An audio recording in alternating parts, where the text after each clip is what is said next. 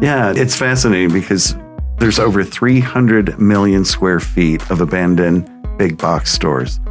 And we saw another one go down, Toys R Us. I know. So think about it. Think about driving past these spaces. They're physical manifestations of the failing middle class, right? And so municipalities and cities are trying to find how do we how do we change this? And it's not just the structure of the big box, but it's the parking lots. And people are doing amazing adaptive reuse by striking sidewalks and parking lots, putting small retail and services, and then taking the big box and making it a library, a community center, a center for the arts. Mm-hmm. And then developers are building multifamily housing adjacent to it. And now you start to build this whole community, community that's mm-hmm. walkable, mm-hmm. bikeable, and you fulfill all of those expectations that you would have had if there were space and you could afford living in a city. Today's episode is brought to you by Tarkett. Hi, everyone. I'm Jaime. I'm Amy, and this is Clever. We're doing something special today. We're talking about a topic that we find particularly interesting evolving society and how that shapes the future of the built world. More specifically, we're talking about the attitudinal shifts that are informing how people use and reuse space, and how architecture and design projects can adapt and support the new needs and expectations that come along with our new cultural paradigms. Tarkett has done extensive research and they've coined the term neoculture to describe the way diverse cultures are coming together as never before to create entirely new cultures with new values. Today, we're digging deep into this idea of neoculture with Suzanne Tick, a product and textile designer, and Chris Stulpin, Chief Creative Officer for Tarkett. They both have a lot to say about this, so let's talk to Suzanne and Chris.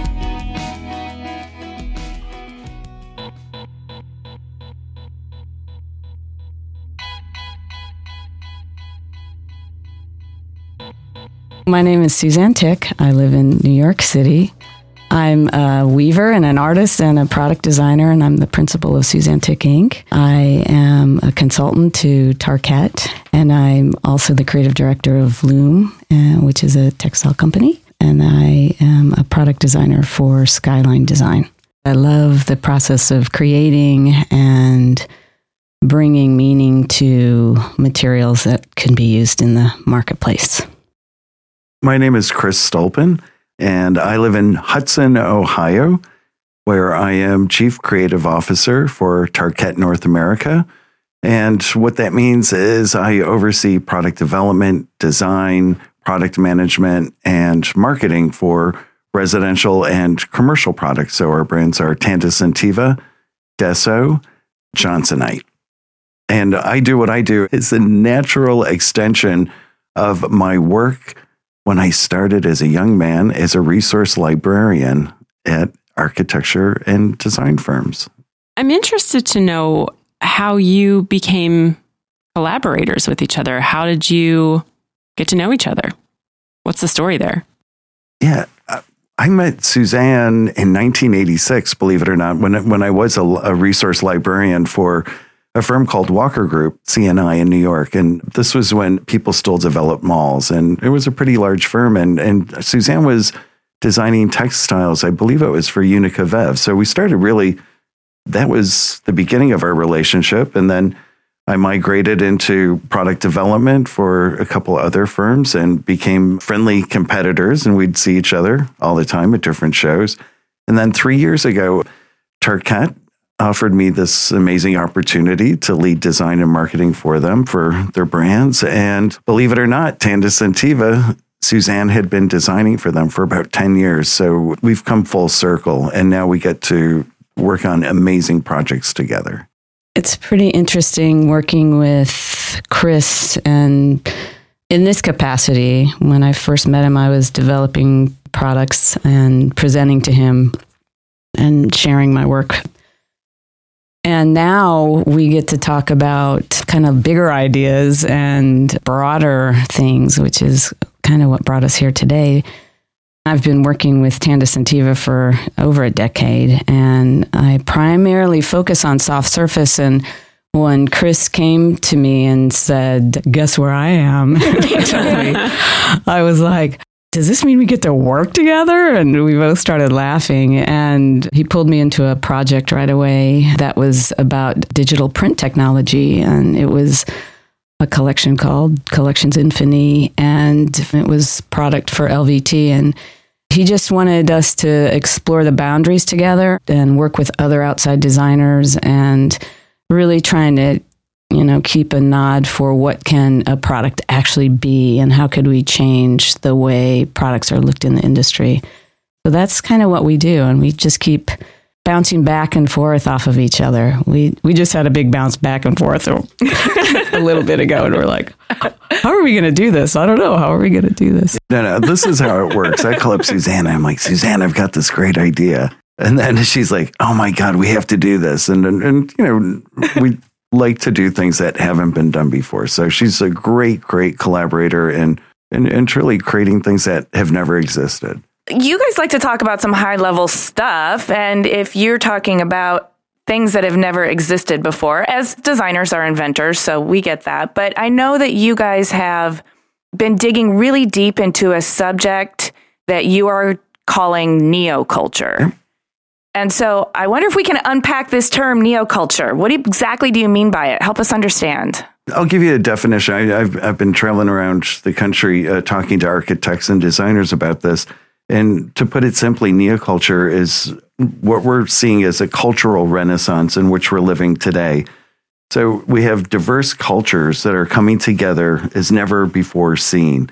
And it's not just these diverse groups of people simply blending together geographically while maintaining their own identity and cultures, but instead they're truly coming together and creating entirely new cultures with new values. So we think this is really important because when you start to connect all the dots, it ultimately means there are new projects, new expectations, and then the inhabitants of these new projects have wildly different expectations than we've ever seen before. Hmm. Well, so you're saying it's not a melting pot anymore where you can distinguish the individual ingredients. It's really a new dish. Exactly. You know, when immigrants moved here, there was the Italian neighborhood, the German neighborhood, the Polish neighborhood, and then and all of this, of course, was before technology. And technology has had a huge impact on what people want and how they want to interact with one another and what the new expectation is really, and then how they want to create together. I mean, one of the things that when Chris brought this to my attention, it was a conversation that he brought up, and you know, he kind of is like, "Tag, you're it. How would you react to that?" and how would we react to that in purpose of the use of materials and how they can be used in a space and what does it mean you know, what we're seeing is that spaces, of course, are much more social than they've ever been before, right? They have to have a social element. As, you know, technologies employed everyone goes internal to the to the technology but they're using the workplace now or spaces of work to have kind of a social identity. But spaces also have to be flexible. The furniture has to be flexible. It has to be movable Therefore, the floor has to allow for furniture to be movable, so there's more hard surface, it feels like, on spaces now because of the flexibility. And the spaces have to be experiential, they have to feel good, and they have to be able to switch and change and move about in a different way than they ever have. And that whole experiential piece, I'm not talking about ping pong tables, but I mean, that was the beginning 10 years ago, I guess. but they just have to feel right for the building space now. And they have to have multiple uses. So spaces need to have multiple uses. So when we go through looking at all these different kind of areas of what we're calling the neoculture kind of concept, each of those areas of social, flexible, experiential, and multi-purpose are embedded in all of these areas that we're seeing. Yeah, I mean, let's let's dig in a little bit deeper with neoculture. Where did this whole idea originate from? How did it come to be? Well, if I could, I'd, I'd love to share with you and your listeners some great resources. One is a book called A Country of Cities by Vishaan Chakrabarti, and uh, he's the principal at PAU Studios here in New York. And I met a woman over the course of the last 18 months named Ellen Dunham Jones, who wrote a book called Retrofitting Suburbia. And then I subscribe to a group called Trend Watching, which monitors social trends and behaviors. I'm part of the Design Futures Council, so I get to hear a lot of amazing thought leadership from that group, as well as a couple other groups I belong to. We take all of this stuff and we mind map it on a big, empty, blank wall. And then we start to connect the dots and we start to contextualize what does all of this mean and what's and what's the blueprint for the next five years, 10 years, so on and so forth. Right now, I'm working on a project for 2025. So you have to be that far ahead and start thinking about this stuff now because, as you all know, you'll be left behind if you're not actively and consciously working on it. What were some of the dots on that mind map? Like what what were the attitudinal shifts that you were able to identify? All right, so for neoculture, there were five shifts that we were noticing: population growth between Mm-hmm. 2000 and 2050. U.S. population is going to increase by 50 percent, so that'll bring us to 438 million residents. Wow. And the world population by 2050 will be 9 billion. And experts have predicted that the world's capacity will hold 10 billion people. So by 2050, we're going to be reaching capacity. So, where are all these people going to live? What are they going to need? What are their resources? Huge shift in attitude surrounding transportation. You know, we grew up in a time where, you know, success was defined by owning a car and, or the two car garage or even the three car garage. That has shifted wildly about ownership of transportation and the migration that people are having really around walking and biking and proximity. Um, and also sharing. Third- Yeah. And then third one, global citizen. We identify more a citizen of the globe as opposed to the nation in which we were born. Yeah. Mm-hmm. Especially when so many people have multiple places that they come from or that feel they identify with. Yeah, and, and look what the students in Florida did on how they grabbed everyone across the globe, right? Instantly Mhm. and and organized and then deployed locally. So we're Yeah. so we're organizing globally, but then deploying it as a citizen of the town or the you know the area in which we live. So it's a It's pretty big interesting. shift. Everybody wants to know what their background is, right? Oh, yeah. The ancestry mm-hmm. movement. Yeah. That's becoming more and more. What percentage of this are you? Are you any percentage of this? Everyone wants to know what they're made of, who they're made of, how they're made. It's changed the paradigm of who we are, actually. Mm-hmm. Yeah. And then our shifts in how we feel about sustainability. Now it's becoming more personal. People are really looking into their own carbon footprint. So that's a big shift. Mm-hmm. And what does that mean? Because it- it goes beyond, you know, what we're specifying in workplace or in hospitality or in the segments, but it's really, and now it's become a lifestyle. And, and the same thing with health and wellness too. Think about it. Uh, last one, we all know technology, our addiction to it, and it's driving how we behave in terms of I want easy, I want nice, I want every day to be a bucket list, right? And then I want to share it with my friends via Instagram. Uh huh. But then the yang of that is our spaces have to reflect and really nurture personal human connections and engagements. And ask any design firm, you know, their biggest ask right now by their clients is build me a culture. Build me a culture or build me some privacy, right? I need privacy. Mm. Oh, isn't that fascinating? I do think that the the drive with technology is also creating a real need for human connection that can be supported by the built world in the way that we foster that through space design. And so I mean, you kind of touched on it, but obviously this is resonating throughout the architecture and design industries. But can you tell us exactly how? Like, why is it important for designers to be thinking about all of these attitudinal shifts? I think technology is driving more and more people in kind of polar opposite directions. There's people that thrive on the technology and on all of this information, and there's people that get absorbed into it and that turns them more into more isolationalists. And that becomes a whole other discussion between dark data and positive information that's being pushed, put apart. I think one of the things that we're seeing is kind of this the spatial element of privacy rooms and the importance of people getting out of the environment, the work environment that's all about being on your computer, all about technology, and going into either private spaces or areas that you can communicate and do collaborative projects together. Mm-hmm.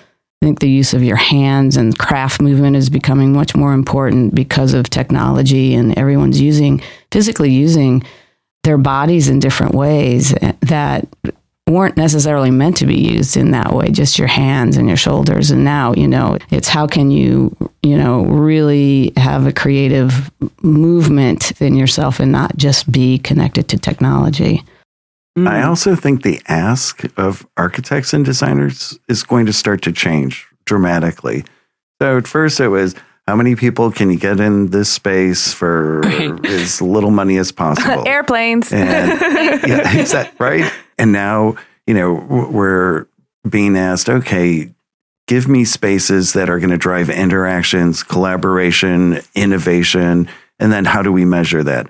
So that's mm. pretty tough in and of itself.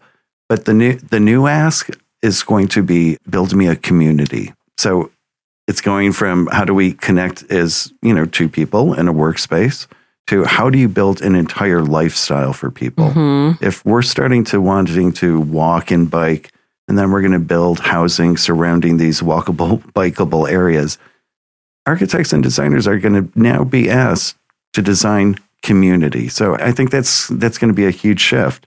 And then the other shift is all right, what's the new expectations of these people living in these places and spaces? So, you know, those are those are the things we really are trying to make sense of, not only for ourselves and as product developers, but truly for our customers as well. Yeah, I think that that flexibility, I said a little bit about that earlier, but flexibility is is so much more important. And because of the technology that creates this kind of isolation, now the workplace has to become much more social. Mm-hmm. And so spaces have to perform in different ways. So they have to allow for the performance of that community space, that collaboration space. We've heard that over and over again, but that the lifestyle becomes the workplace becomes the social environment is really what's happening. Mm-hmm. Yeah, and you started to, to say it, it's lifestyle. It turns into the lifestyle. Lifestyle is what's meant to attract more people to work now. You know, there was that time when everyone heard that they're going to be working from home. Everybody, everybody can work from home or mm-hmm. hoteling or all of this kind of thing. But what I think corporate America is seeing is that people do need to be around one another. They do need to build communities. And these companies are now building communities wrapped around social ideas and social activities. And as, you know, the typical A cities are getting too crowded, too unaffordable, where's this younger generation moving out? And then think of the person in the rural farm area who also has a PDA, a personal device. They have the same expectation mm-hmm. and they have the same wants and desires. So they're creating and retrofitting suburbia in this whole new world, if you will. Oh, really interesting. I know. It's fascinating. yeah, it's fascinating because there's over 300 million square feet of abandoned big box stores. And we saw another one go down, Toys R Us. I know. So Think about it. Think about driving past these spaces. They're physical manifestations of the failing middle class, right? And so municipalities and cities are trying to find how do we how do we change this? And it's not just the structure of the big box, but it's the parking lots.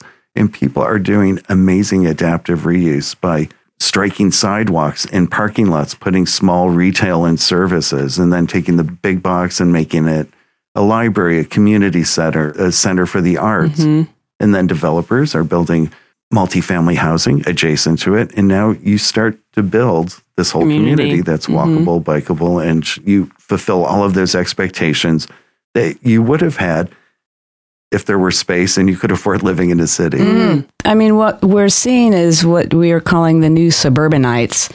They want a new kind of landscape that they can can live in that has a combination of technology, that ability to tap in.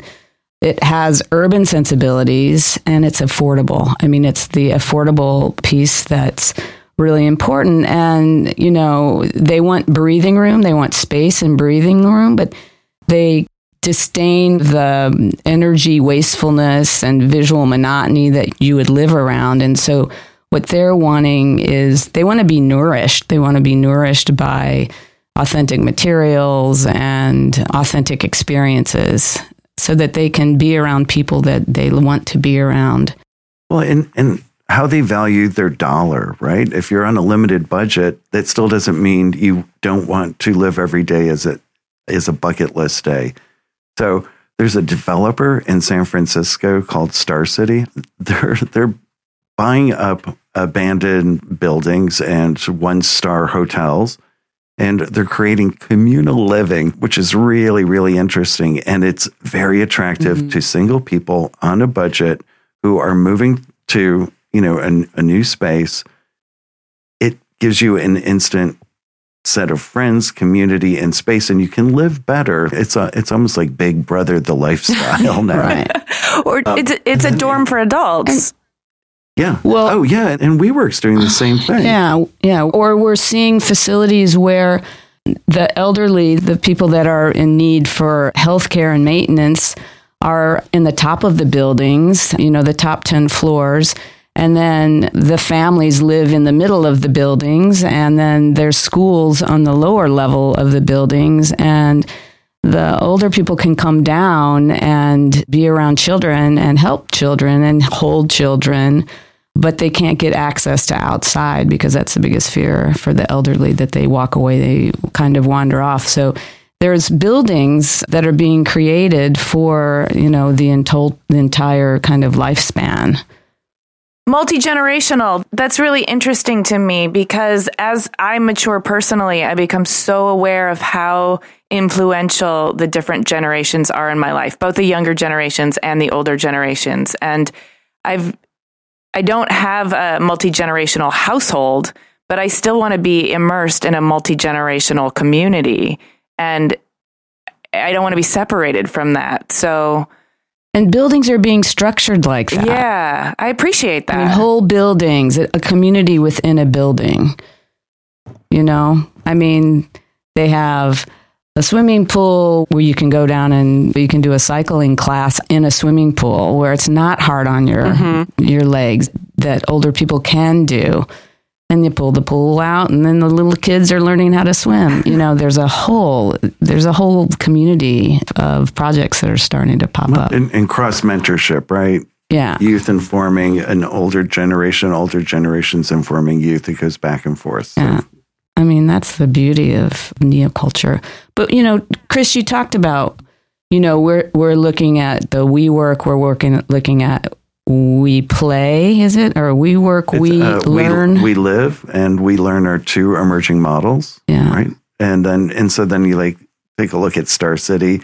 There's also another emerging trend, and this one I don't know how I feel about this, but America's oldest and first indoor mall is in Providence, Rhode Island. Mm-hmm. They recently retrofitted the top level to this what's this new trend called tiny apartments. And so young people can afford to live and have all of these services within this within this space and you get 300 square feet and you pay $800 a month.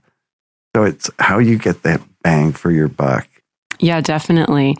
So, in terms of neoculture and, and, what you've just been talking about, you kind of started talking about some of these mega trends. And, and Amy and I did our homework. So, we know that there are four mega trends that are relative right. to neoculture. Mm. And you talked a little bit about purpose positive, which is, you know, the vacant square footage that's being retrofitted or reinvigorated for a new purpose. And then mm-hmm. suburbanization which is creating new That's city true, yeah. experiences. But then, can you talk a little bit more about the other two megatrends? So, purpose positive and suburbanization are really talking about what are the emerging spaces. Mm-hmm.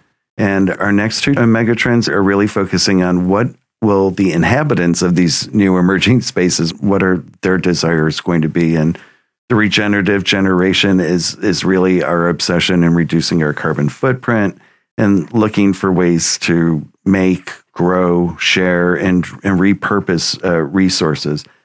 Definitely, sharing economy. We're seeing so many influences, especially in this next generation, that also values consuming local products and voting with their wallets for companies that reflect their personal values, Mm-hmm. or what we call cause marketing. So, you know, the easiest example would be Tom's, right? Mhm. 60 million shoes have been sold and 60 million have been given away.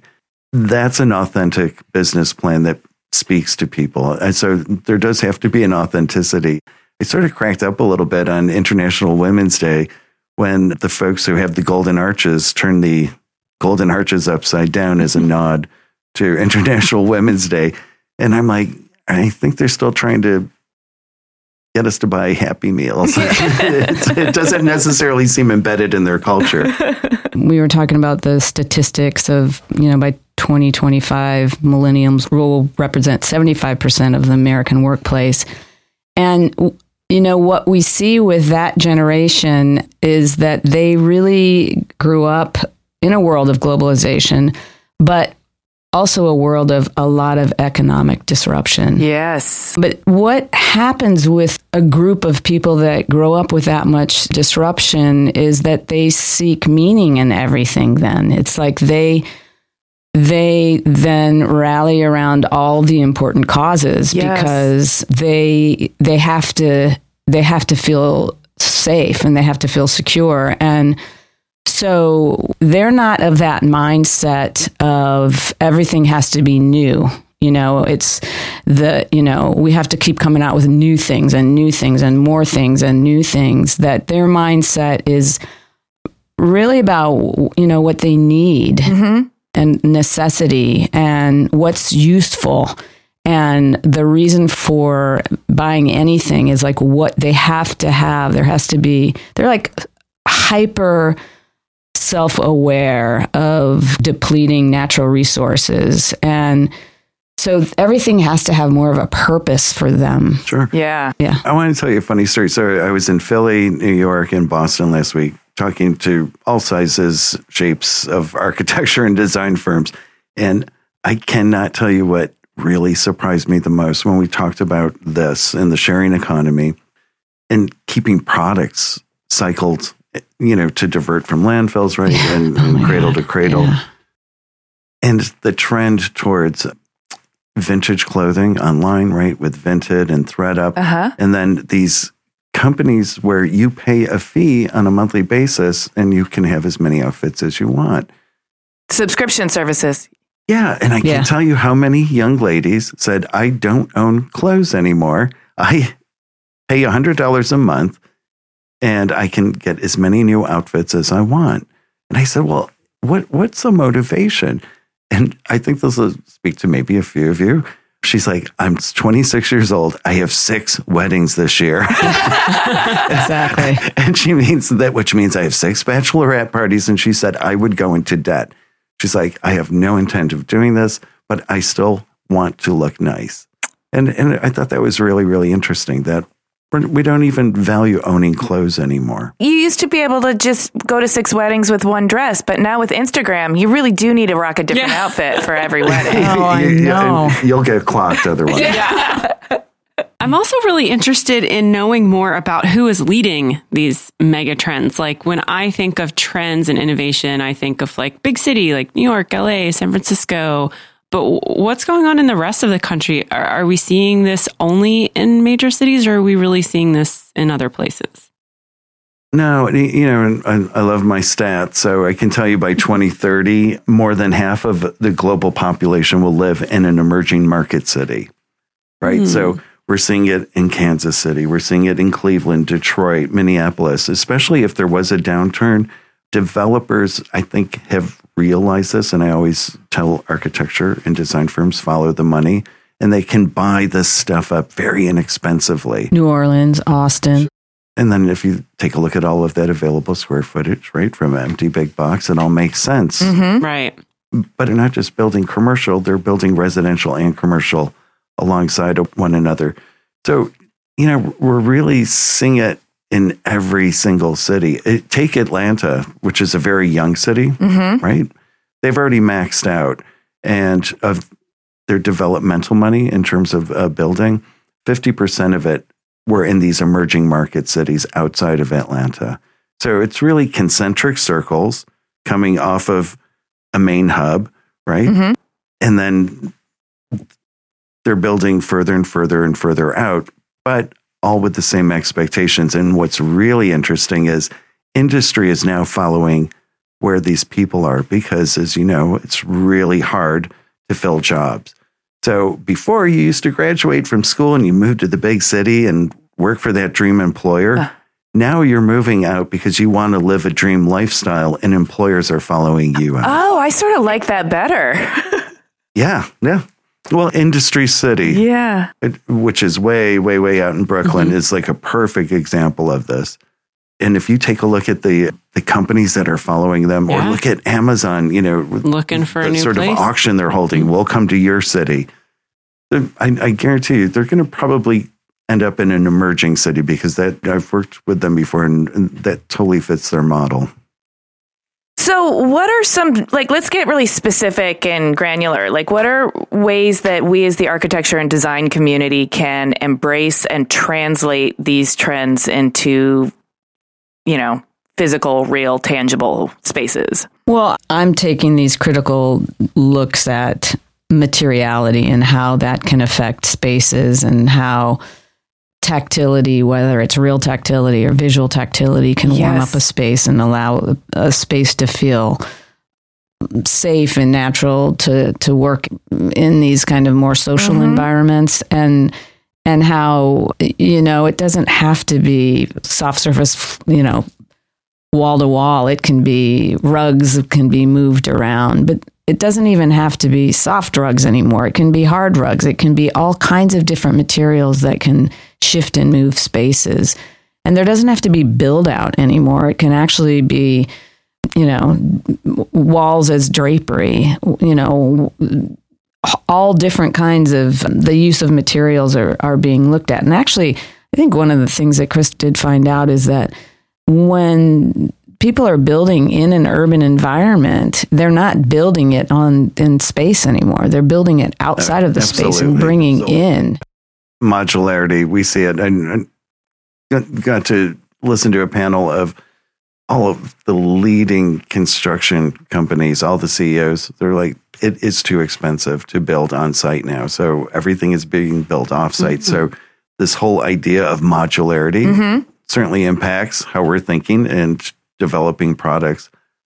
I'd also say, like a UI UX approach to building space. We're hiring more UI UX people Mhm. as part of our product development team, right? So the product is no longer just the product, it's the experience of the product. Let's say a perfect example uh, Starbucks and Philips Lighting, if you're familiar with them, they partnered together to transform some Starbucks in the Netherlands called Energy Up Cafes. And you would sit, have your coffee, and you'd be under this light that represented sun, Give you vitamin sort of gave you the feeling of sunlight. Yeah, give you gives you vitamin D. So again, speaking to health and wellness, how do I get this, even if it's artificial? I think there's going to be more focus on embedding experience in space as opposed to just the manifestation or how we're going to engage in space. My favorite thing that I saw was uh, Kit Kat in uh, Bogota, Colombia. Uh-huh. Put up these billboards where if you leaned against it, give you a back rub. And tweeted, tweeted the word stressed or tired, they would instantly message you via Google Maps. So where you could get a back rub by leaning up against a Kit Kat bar advertisement. Now, if you take something like that and think, okay, I could actually do that within a space.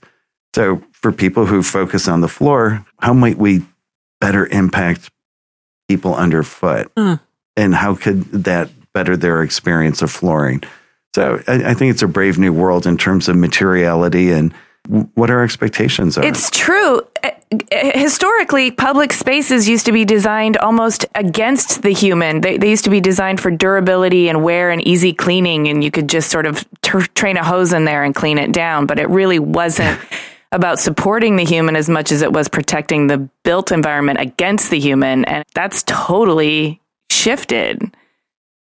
Well, you're seeing it. I mean, in in almost every world museum these days, it's all about experiential. It's all about eh, move, creating movement and interaction. You know, like these huge swings at the Tate Modern. It's getting people out. It's getting families out. It's experiencing things together that you know you, you just aren't aren't seeing in the winter you know it's like such a great thing to do it's encouraging that kind of social interaction that is is really part of what's happening which I think is really wonderful. I think it's wonderful too. And it makes me want to like look into the future. And I wonder, I'm sure you guys have because you said you're already working on projects for 2025. Like when you look into the future and you see these mega trends as they play out over time, what are, are the impacts and on culture and well-being that you guys are kind of projecting? I'd say we're living in an age that we consider to be post demographic, right? So we really want to be seen as individuals and what I what my needs are are wildly different from person next to me or the person across from me. So what that means for us is for our organization is we're really focusing on personalization. How do you how can you be a big manufacturer and create products for individuals, right? And we see this in terms of people being drawn to multiple materials, right? Mm-hmm. People are craving this material, well, as Suzanne calls it, materiality and, and this focus on tactility. Tactility, right? And, and part of that is driven actually by our interaction with our our fingers and our mm-hmm. phone. So if we're always touching our phone when we're not, we subconsciously crave tactility. Yeah. So how can we embed that into, you know, that would be a, a specific example of where we're seeing it going. And then if you're an architect and designer, how do you build a space for individuals mm-hmm. that is really personalized? I think that's going to be a big challenge. And then, and then uh, of course, you know, why big boxes folding up is because no one wants a one size fits all anymore. Right. Yeah. You know, one of the categories that we didn't talk about is the future of betterment. And one of the big trends that I kind of am engaged in and seeing, and I'm seeing more and more of it, and, and it's just emerging trend. It's, it's all about food and how we are moving from this kind of fast food casual to more farm to table. And I'm seeing that this culture is becoming more and more knowledgeable about their health and sustainable use of farming and what that's doing to the environment. And more spaces co-working spaces now include food in their offices that you never would see that. You never walk into an office and be greeted by a barista asking you if you'd like a cup of coffee. I mean that's just it's just everything is now about how food and what you put in your body can sustain you and help you. And I think that uh, this whole food movement is a really, really is going to be a big change for all of us, and in a really, really healthy way. Yeah, that's fascinating. Amy and I recently saw a company that actually like collaborated with a restaurant on site so that their employees had like healthy foods local foods to eat. And I was like, that's exactly. so cool. I mean, veganism, look at that. I mean, the whole vegan market is like that movement denotes a philosophy of a way of living, you know, that seeks kind of to exclude what's harmful and what's cruel to animals and well and to your point we want to touch the radish get the dirt under our fingernails we want yeah. that authentic experience we want to know where things have come from as well as you know this whole idea of radical transparency, mm-hmm. right? Yeah. what it, what effect will it have yep. on me? Yeah, and we're also seeing a movement towards you know not only just this these quiet spaces but towards spirituality and what that means for yourself yeah Yeah, there's more like relaxation pods and meditation pods. I'm seeing a lot of that kind of pop exactly. up here and there. yeah, I could use that in the airport for sure. but I think you're going to see more. I mean, you, you, know, you're seeing a few places where you can get massages and mm-hmm. things, but I do think that that whole process of meditation is going to become much more apparent and approved within the workspace that uh, somebody can take a 20 minute meditation break in the afternoon mm-hmm. and it's not frowned upon because they know that what the positive effects of a 20 minute break of meditation can do to you and it gives you 5 mm-hmm. more working hours i'm telling you right. it's just like it just yeah. adds it's seriously uh, one of these new movements that's going um, that's taking place right now have you heard of headspace, headspace? yes yes Yep. Yes, I've tried Headspace. Yep. I've done the TM training. I'm fully on the meditation train. I'm building my pod right now. I just brought my meditation teachers in and they trained my staff. So we break at three o'clock every day. Oh, that's awesome. Minutes. Oh, that's, awesome. see, that is wonderful. And yeah. you need a space where that can happen. Yeah, I mean, you just need. I mean, you, they can do it at their desk if they want, but we said let's mm-hmm. come up to the conference room, and it's hilarious. You know, we turn the clock on and 20 minutes goes by and the alarm goes off and we all look at each other and start laughing. It's just great. and you've just done your part to raise the consciousness of the entire planet. So exactly. we thank you for that. yes. And you're forming a community with the people you work with. It really so changes important. the balance and the behavior of everyone. It's really good. Yeah, not to mention it, well, in terms of designing space, but also in terms of being their employer, what you're saying to them is, I value you and your well being, and I value it for myself too. So we're all as a community going to take care of ourselves. Yeah. Yeah. It would be great if you could share some ways that our listeners could see some more examples or learn more about neoculture. Well, Suzanne and I have both given our takes on the topic. Mine's more left brain, hers is more right brain, and they're both CEU accredited courses that one can subscribe to. And, and we've literally taken this on the road. And we're going to have it all posted on our website, www.tarkettna.com. And we'd love to share this with you. Is there a new project or anything that you want our listeners to know about? You have to come to Chicago to Neocon. You've got to see Suzanne's new product. It's amazing. Actually, we have a number of, of really, really beautiful introductions that we'll be unveiling in June in Chicago. And actually, in October in New York City, I'd love to invite you. We've really rethought the whole idea of showroom and blown that whole idea up and really are exploring um, mm. the idea of space being co-working space as opposed to a showroom. So oh. whole new model. Yeah. So you'll have to check it out. And we're just meeting with some other disruptors in the world and trying to maybe give some new experiences and inspiration to our customers. If anybody wanted to follow this in a more social media kind of context, uh, where can we find you? Both Facebook and Instagram at Tarkett Contract. Okay, got it. Thank you so much for having yeah. us. Thank you so much. Have a good one.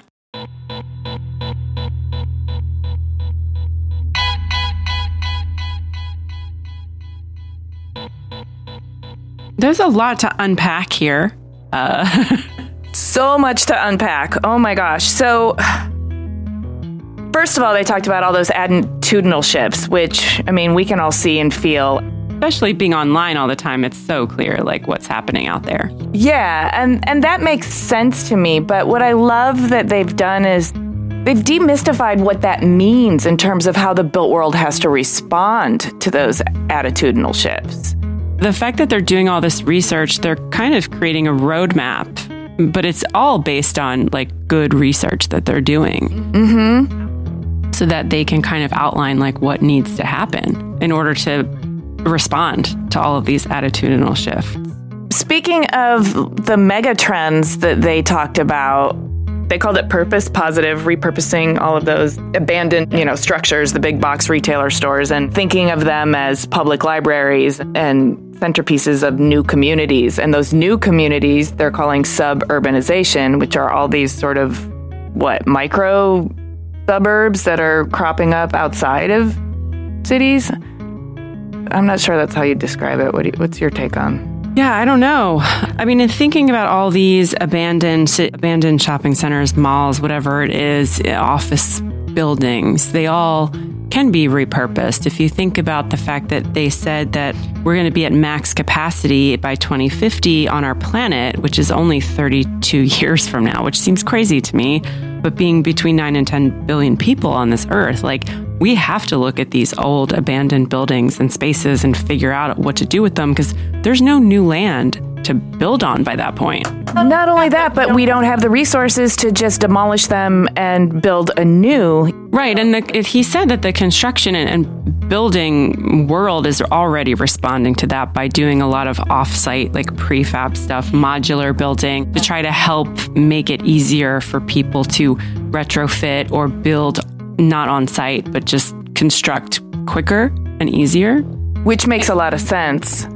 Yeah, the, I'm really interested in this retrofitting of suburbia.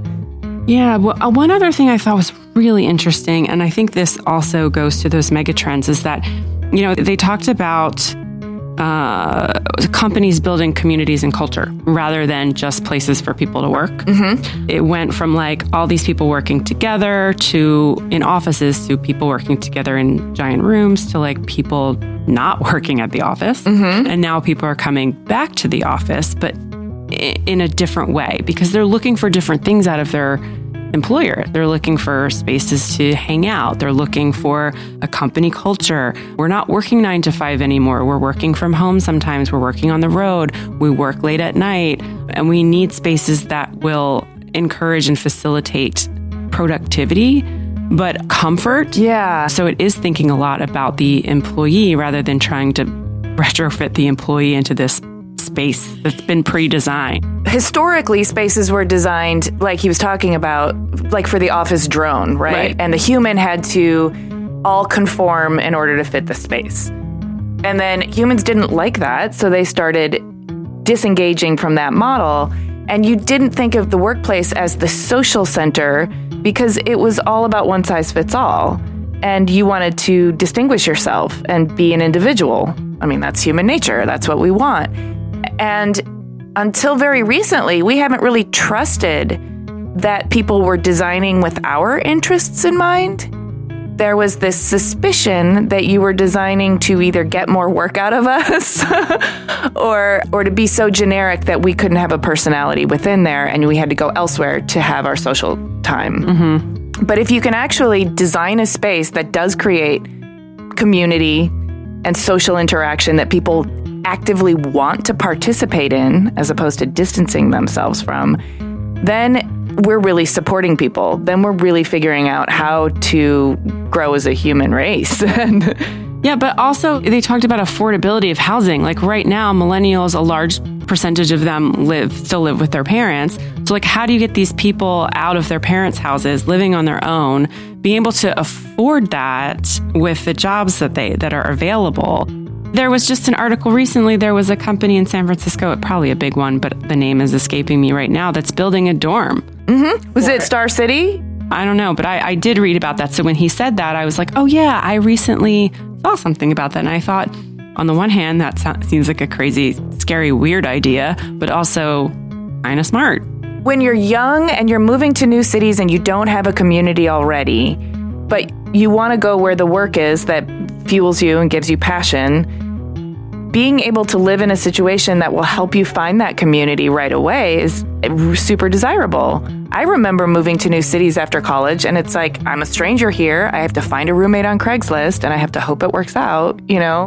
Remember what Tina said when we talked to Tina Roth Eisenberg? She was like, I moved to New York, and I was like, I don't know anybody.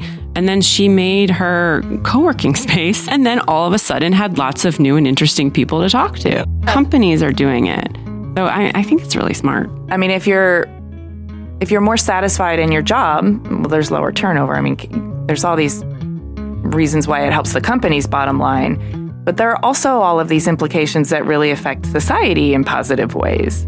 Especially if, like Suzanne was talking about, if we really are looking at the materiality of our spaces and the components that make up our spaces and they're considered deeply to support your well-being. And you know like they're not off-gassing toxins into your system and they're not causing anxiety because the light bulbs are like you know harsh and blinking and the acoustics aren't clanging and oh it just could be such a beautiful world. I, I do want to talk about the word post demographics, which I thought was really interesting. And I tried to wrap my brain around it as he was talking um, about it, but then he started talking about personalization in the individual. Mm-hmm. And then I started thinking about a conversation that you and I recently had about fluidity of people and individuality and how, like, the newer generations that are coming up into the workforce are trying to knock down the silos that were created and structured before them for generations like our generation, which is Generation X. Uh huh. And so it was like, this is what you did. You know, you were either this occupation or you're female or male or you're, you know, you're married or not married. And like, that's not what's going to happen in the future. It sounds like from what he's saying with all this research that they're doing, that this fluidity of demographics is also going to be happening. Yeah, it's a fluidity of being Yeah. that is being accepted now because nobody really wants to be put in a box or or labeled, but for so long that's how we dealt with people so that we could have a metric that would allow us to respond to them. But if they're doing the research that enables people to respond appropriately to individuality and fluidity, Yeah. there is already a roadmap for it. So you don't have to worry about being like, how do I deal with all these different personalities? It is really cool. I love when we get to have these conversations with people who have been diving deep into the research and, and really thinking about what the future of the built world looks like. Yeah, it's going to look pretty different, I think. I think But it is too. But I'm excited for way. it. Yeah.